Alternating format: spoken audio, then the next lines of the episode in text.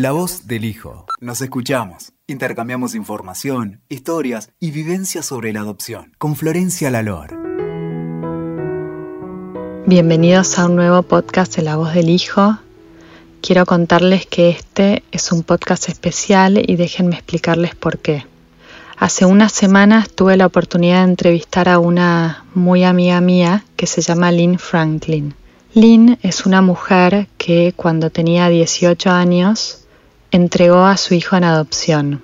Yo pienso que las, las voces de las mujeres que han dado hijos en adopción no son escuchadas.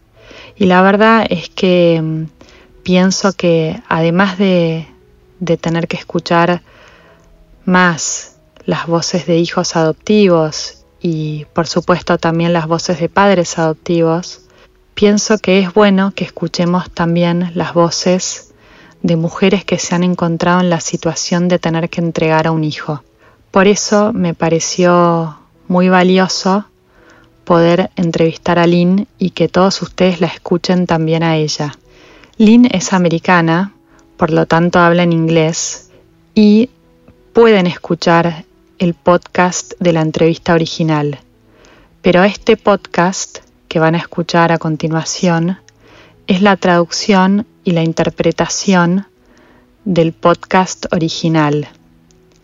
Quiero agradecerle muchísimo a mi queridísima amiga Giselle por prestarme su tiempo para interpretar a Lynn. Espero que disfruten el podcast y como siempre muchísimas gracias a todos los que me siguen escuchando.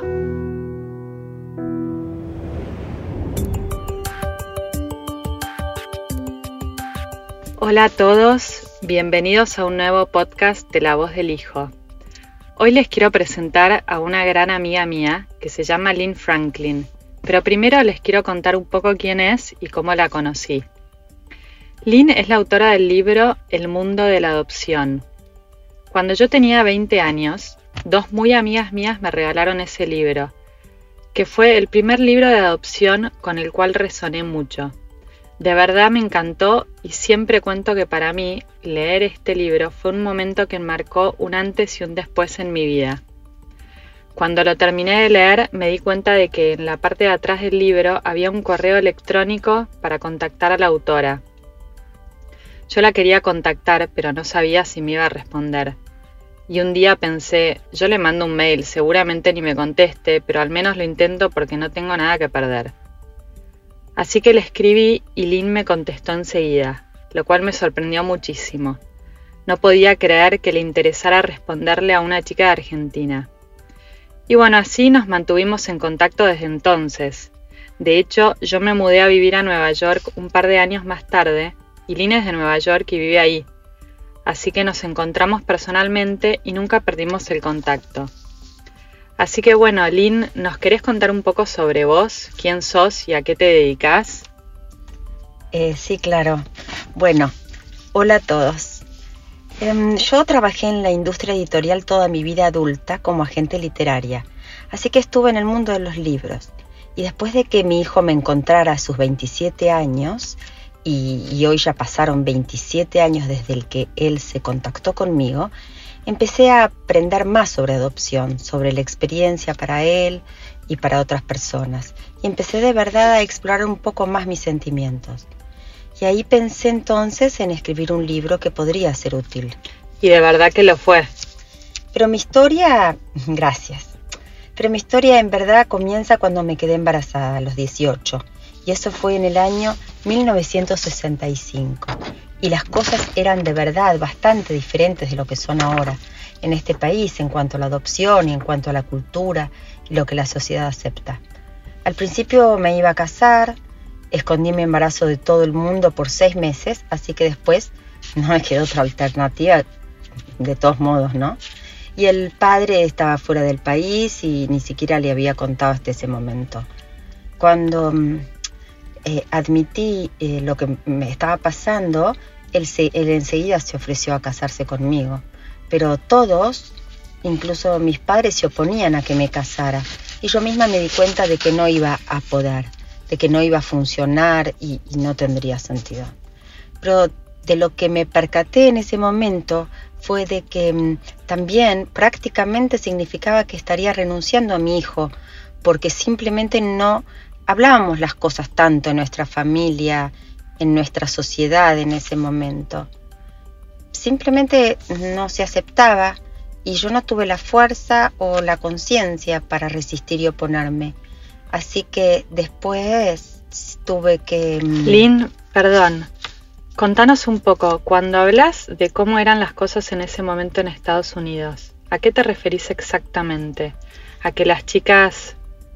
Eh, bueno, en ese momento, claro, en ese momento no estaba socialmente aceptado para nada que una persona soltera tuviera un hijo fuera del matrimonio, ni que se quedara con ese hijo.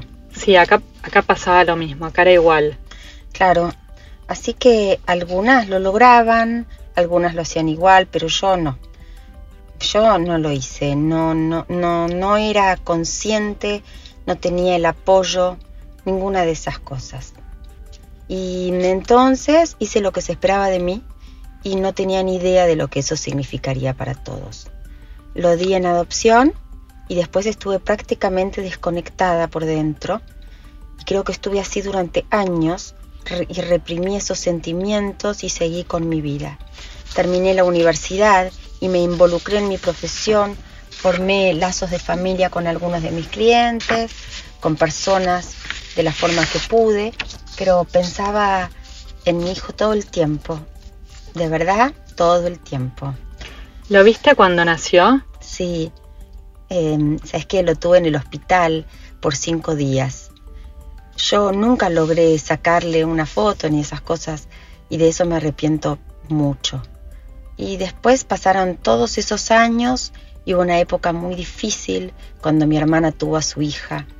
Esa fue la primera vez que mi madre me dijo, esto no debe ser fácil para vos, porque hasta ese momento había habido mucho silencio alrededor del tema y no éramos una familia que se comunicaba muy bien emocionalmente. Después, en algún momento, decidí que podría probar terapia y bueno, este era obviamente un tema central. Creo que fue eso la preparación para abrirme, para ser perceptiva. Y luego me contacté con la agencia de adopción para ver si se podía hacer algo, para que al menos yo estuviera disponible para él. Les cuento que en Nueva York y en otros estados los registros de adopción estaban, estaban sellados y los certificados de nacimiento se emitían, pero estaban sellados para que ni siquiera la persona adoptada pudiera acceder al certificado de nacimiento original o acceder a información de su familia de origen. Y esto recién ahora está cambiando en los últimos años. En Nueva York, mm, sabes que recién a partir de este enero del 2020 se les permitió a las personas adoptadas obtener su certificado de nacimiento original. Entonces, en aquel momento, le escribí a la agencia de adopción, ellos me dijeron que me podían anotar en registro del estado de Nueva York, que en Nueva York sí tenía un registro y que si mi hijo también se anotaba para contactarme, entonces podían avisarnos a los dos y ponernos en contacto. Así que lo hice pero el registro no era muy bueno, le tomó más de un año siquiera reconocer mi registro. Pero eh, después, en algún momento, mi hijo se contactó con ellos y ellos le insistieron para que se anotara. Y entonces estaban legalmente autorizados a ponerme en contacto y así fue como nos reencontramos. ¿Y cuánto tiempo pasó desde que te registraste hasta que él se puso en contacto con vos? Mm, alrededor de cuatro años. Él me buscó a mí porque yo no podía contactarme con él, especialmente en esos días. Incluso hace 27 años, a los padres biológicos se nos decía que siguiéramos con nuestra vida, que nos olvidáramos, que todas esas cosas no, que no tenían sentido verdaderamente. Y entonces eh, em, yo no sentía que tenía el derecho de entrometerme en su vida. Y fue de hecho con la ayuda de la agencia de adopción más adelante, que alguien me dijo, bueno, si él no hubiese sentido que podía entrometerse en tu vida y vos no hubiese sentido que podías entrometerte en la suya, ¿dónde estarían? Y creo que funciona para ambos lados ahora. Los padres biológicos están buscando a sus hijos y las personas adoptadas están buscando simplemente, depende de cómo se desenvuelve todo, pero él me encontró a mí y yo estoy muy contenta de que haya, se haya dado de esa forma para él, porque él estaba al mando. ¿Y cómo te contactó la primera vez? Inicialmente fue a través de la agencia. Después arreglamos que yo lo iba a llamar. Es que tuvimos una larga conversación y después arreglamos para encontrarnos. Él vino, él no estaba viviendo en Nueva York, pero su padre adoptivo estaba allí, así que se organizó para encontrarme en Nueva York y, eso fue en, en... Nos conocimos en mayo de 1993. ¿Te acordás de lo que sentiste ese día cuando lo conociste? Yo estaba tan...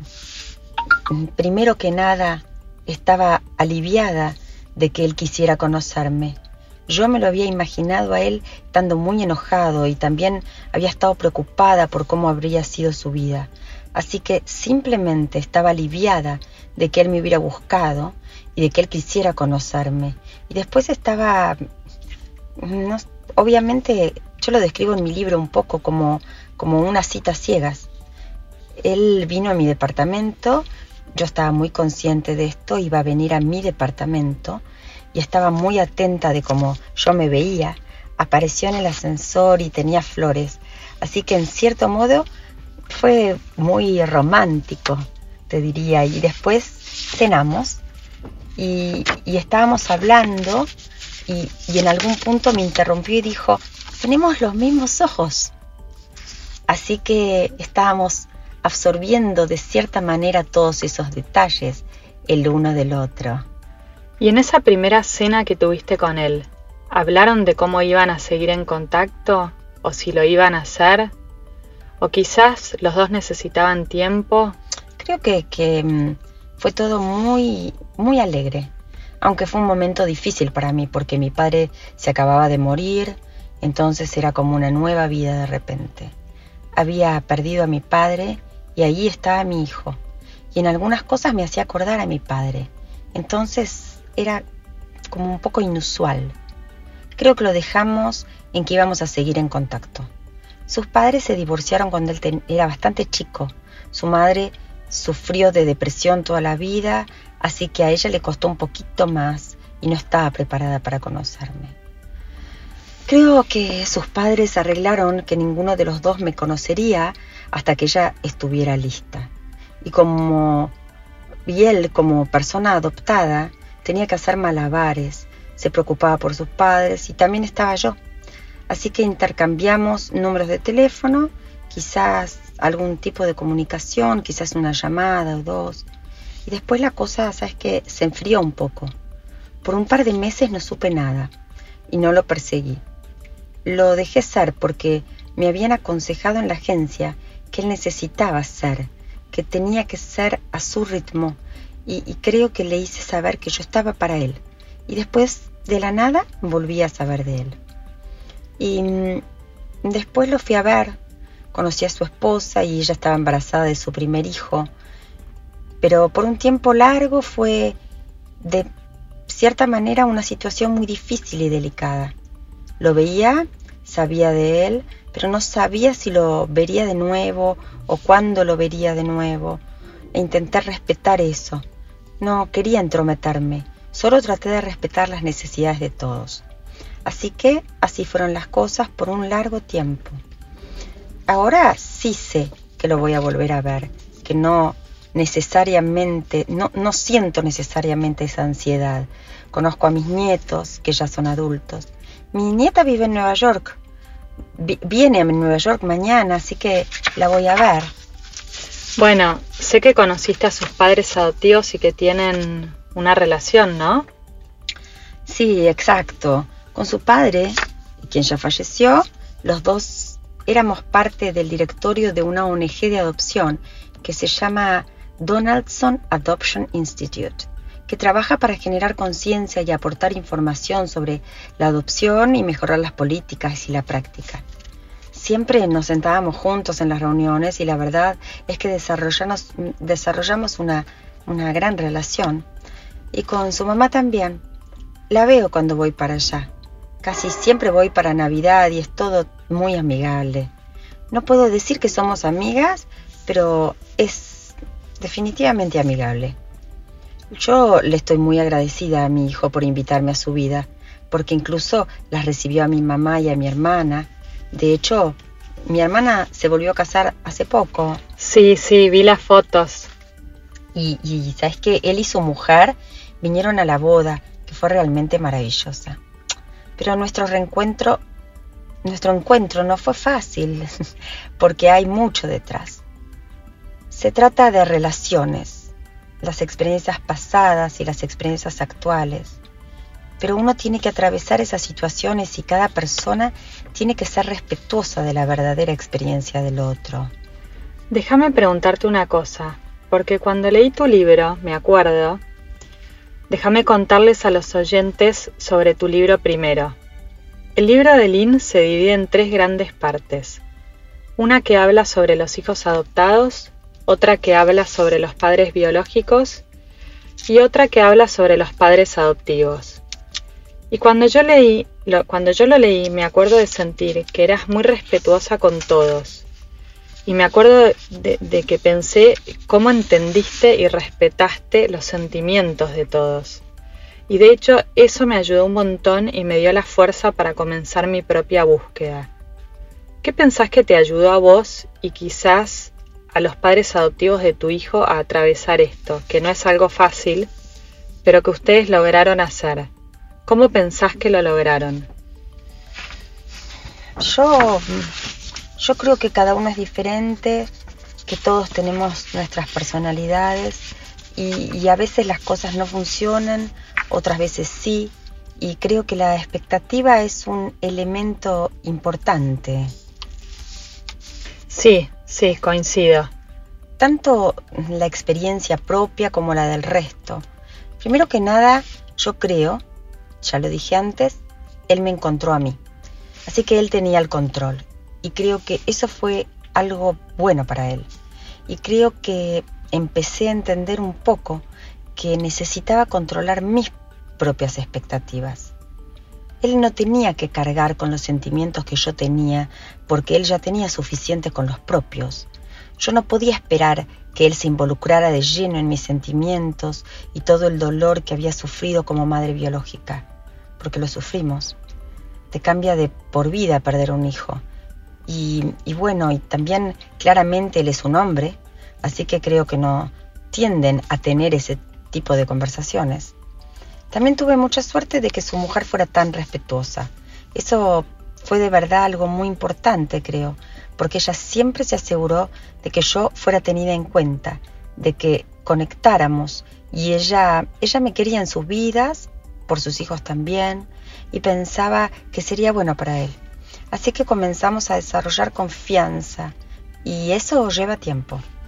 Al principio él, no quería reconocerme públicamente ni con sus hijos como su madre biológica. Con su hija especialmente cuando era chiquita, él no quería decir que yo era su abuela biológica. Yo tenía que aceptarlo y aceptar, básicamente estar contenta de que estuviera en mi vida y no preocuparme mucho por esos detalles. Así que mm, creo que eso es importante y a veces depende de quién busca quién y, cuál es la expectativa y la disposición de la persona que se encontrada. Yo estaba lista para que me encontraran, había trabajado en mí misma, pero algunas mujeres están tan asustadas porque escondieron la adopción de su hijo por tanto tiempo y quizás incluso la escondieron de sus esposos, de sus parejas, de sus otros hijos. Así que para ellas se vuelve muy difícil permitirse incluso dejar entrar a sus hijos en su vida. Y se debe a que hay mucha vergüenza. Ese es un elemento tan importante para la madre biológica. Mm, no sé si viste o si alguno de tus oyentes habrá visto la película Filomena, pero ella no le contó nada a nadie por 50 años y esa era su verdad. Así que para algunos, a veces cuando se encuentra la madre biológica no es fácil. A mí me apena mucho cuando pasa eso. Sucede así a veces. A veces eh, uno o el otro quiere más del otro de lo que esa persona puede dar en ese momento, en esas condiciones. Por ejemplo, a veces la madre biológica quiere mucho de la vida del hijo y no tuvieron terapia ni fueron asesoradas. No hay muchas herramientas terapéuticas disponibles alrededor de la adopción. Y la ayuda, yo creo que fui muy afortunada en haber tenido tanto apoyo por parte de la agencia de adopción. Después empecé a aprender más yo misma y, y había tenido un poco de terapia, pero en verdad la mayoría de las personas viven en aislamiento. Yo no, no le había contado a nadie en mi vida, excepto a una o dos personas. Así que cuando él me encontró, fue una sorpresa para todos mis conocidos. La mayoría de nosotras lo mantenía en secreto y eso es lo que tenemos que superar. No quiere decir que no nos importe, pero algunas mujeres nunca se recuperan. Algunas mujeres están tan dañadas por la experiencia o algunas personas adoptadas la pasan muy mal, como seguro sabrás y, no pueden, eso afecta la posible relación. Así que creo que yo tuve mucha suerte. No fue fácil. Hubo un periodo donde no nos comunicamos por casi 10 meses y fue muy difícil, pero lo superamos. Bueno, yo creo que todas las relaciones humanas son complejas, ¿no? Es decir, todas las relaciones requieren de trabajo, así que yo entiendo. Y déjame preguntarte... Claro, y, él y yo no tenemos necesariamente las mismas opiniones en cuanto a la adopción, pero eso está bien. Eso es lo que siempre me gustó, que se puede ver que se trata de respetar al otro, ¿no? Sí, exacto, exacto, exacto. Y déjame preguntarte, Lynn, ¿qué le dirías hoy a una pareja o a una persona que está considerando adoptar a un hijo? Mm, bueno, yo sé que las cosas se manejan de otra manera en Argentina. Aquí en Estados Unidos la adopción es en su mayoría, sin tener en cuenta a los chicos que se adoptan a través del sistema de acogida estatal, las, adopciones suceden a través de agencias privadas. Algunas son sin fines de lucro, otras con fines de lucro. La mayoría de las personas prefieren adoptar a través de las agencias sin fines de lucro. Y también hay plata en la adopción. Yo personalmente considero que hay demasiada presión sobre las mujeres jóvenes para entregar a sus hijos y no tenemos un buen sistema de seguridad social aquí, con recursos como, como en Escandinavia, por ejemplo, donde uno puede ver que hay recursos económicos y se puede criar a sus hijos. Entonces, muchas mujeres están desesperadas y la agencia o los facilitadores quieren esos bebés y algunos trabajan de manera más éticas que otros, y muchos de ellos verdaderamente no ayudan completamente a la mujer a considerar todas sus opiniones y cómo podría quedarse con su hijo. Porque mm, fundamentalmente la mayoría de las mujeres no quieren entregar a sus hijos y lo hacen por desesperación, no porque sean valientes, sino que están desesperadas. Así que yo incentivaría a las mujeres a buscar cualquier solución posible para poder quedarse con su hijo, para criarlo. En mi opinión es mejor para el niño que se quede con su familia de origen siempre que ésta no sea una familia abusiva o que le hace daño, por supuesto. ¿Y qué le dirías a alguien que quiere adoptar sobre... Supongo que estoy pensando sobre el hecho de que yo sí creo que una persona que quiera adoptar a un niño necesita entender que ese niño tiene una familia biológica Así que tienen que reconocerlo y aceptarlo. Sí, sí, y desgraciadamente muchos posibles padres adoptivos son muy demandantes, porque quizás sufrieron pérdidas o no pudieron concebir o lo que sea que les haya pasado, y no tuvieron mucha terapia con respecto a eso, y quieren un hijo desesperadamente, y yo lo entiendo. Pero entonces ven a esa madre biológica como suya, y a ese hijo, ese niño, como su hijo, incluso antes de que el niño se haya entregado. Y acá en este país los padres biológicos son quienes eligen a los, padres de sus hijos, de entre una variedad de material que se les ofrece, pero después no se sabe hasta que el bebé nace lo que van a decidir. Entonces los posibles padres adoptivos se enojan con la madre biológica si ella decide no entregar a su bebé, porque ellos ya consideraban a ese niño como suyo y sienten que fueron engañados, pero no lo fueron. Nadie puede saber la intensidad de sus sentimientos por un hijo hasta que lo tiene. Sí, sí, coincido totalmente. Así que los posibles padres adoptivos, sí, sufren si esa madre decide no seguir adelante con el plan de adopción, pero no es una garantía. Y ellos tienen que entenderlo desde el principio y ojalá pudieran respetar eso. Pero es complicado por cómo funciona la industria de la adopción y las expectativas que se crean. No es fácil. Existe una organización acá que se llama Saving Our Sisters, que es una organización de base cuando una mujer embarazada se contacta con ellos, ellos le ayudan a encontrar maneras, en esos casos, para ver cómo quedarse con su hijo y ofrecen apoyo. Ahora hay gente en cada estado para ayudar, están creciendo como organización y, y yo apoyo eso, pero no estoy en contra de la adopción cuando es lo correcto y cuando se lleva a cabo de manera ética. Sí, estoy de acuerdo con vos, Lynn. Y ahora cambiando un poco de tema, contanos, ¿cuántos nietos tenés? ¿Perdón? Perdón, quería que nos cuentes cuántos nietos tenés. Tengo dos nietos, que ya son adultos. Uno tiene 26 y mi nieta tiene 23. ¿Y uno de ellos va a quedarse con vos mañana? Sí, sí. Bueno, ella viene para Nueva York mañana. Va a estar con unas amigas, pero creo que nos vamos a ver. Qué buena. Y, y el verano pasado mi nieto se quedó conmigo porque tenía una pasantía, así que vivió conmigo por un par de meses. ¡Qué buena! Y cuando, ¿sabes que cuando mi nieta tenía 16, los padres me dejaron llevarla de viaje conmigo a Sudáfrica por tres semanas. ¡Wow! Y eso es increíble. Quiero decir, es increíble que hayamos podido hacer eso y nunca habíamos pasado una noche juntas, pero salió todo bien. Y ellos estuvieron fenomenales. La confianza que tuvieron en mí. Así que... Qué lindo, Lynn. Sí, tuvimos una historia bastante buena. Bueno, Lynn, quiero... Me alegra mucho escuchar eso.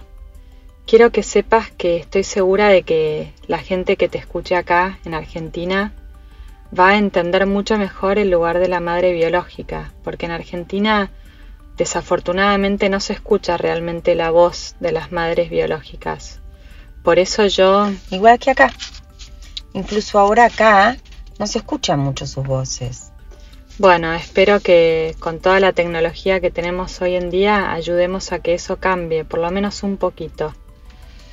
Mm, Sabes que eh, eh, yo justo iba a decir que, que la voz de la persona adoptada, que, que vos ayudás a traer esa voz al mundo en Argentina.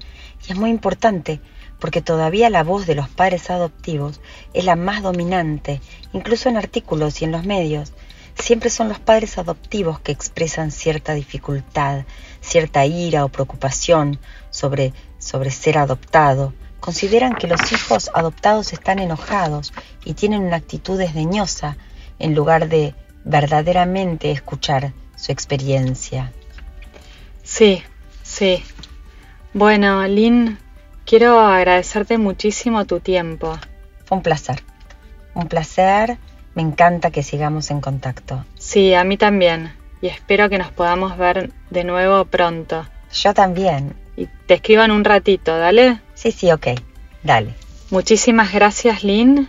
Y bueno, también quiero agradecerles a todos mis oyentes por tomarse el tiempo de escucharnos. Y espero compartir otro podcast con ustedes pronto y para los que estén interesados en saber más sobre mí, siempre pueden consultar mi página web, que es www.lavozdelhijo.org y también me pueden seguir en Instagram y en Twitter como La Voz del Hijo. Muchas gracias.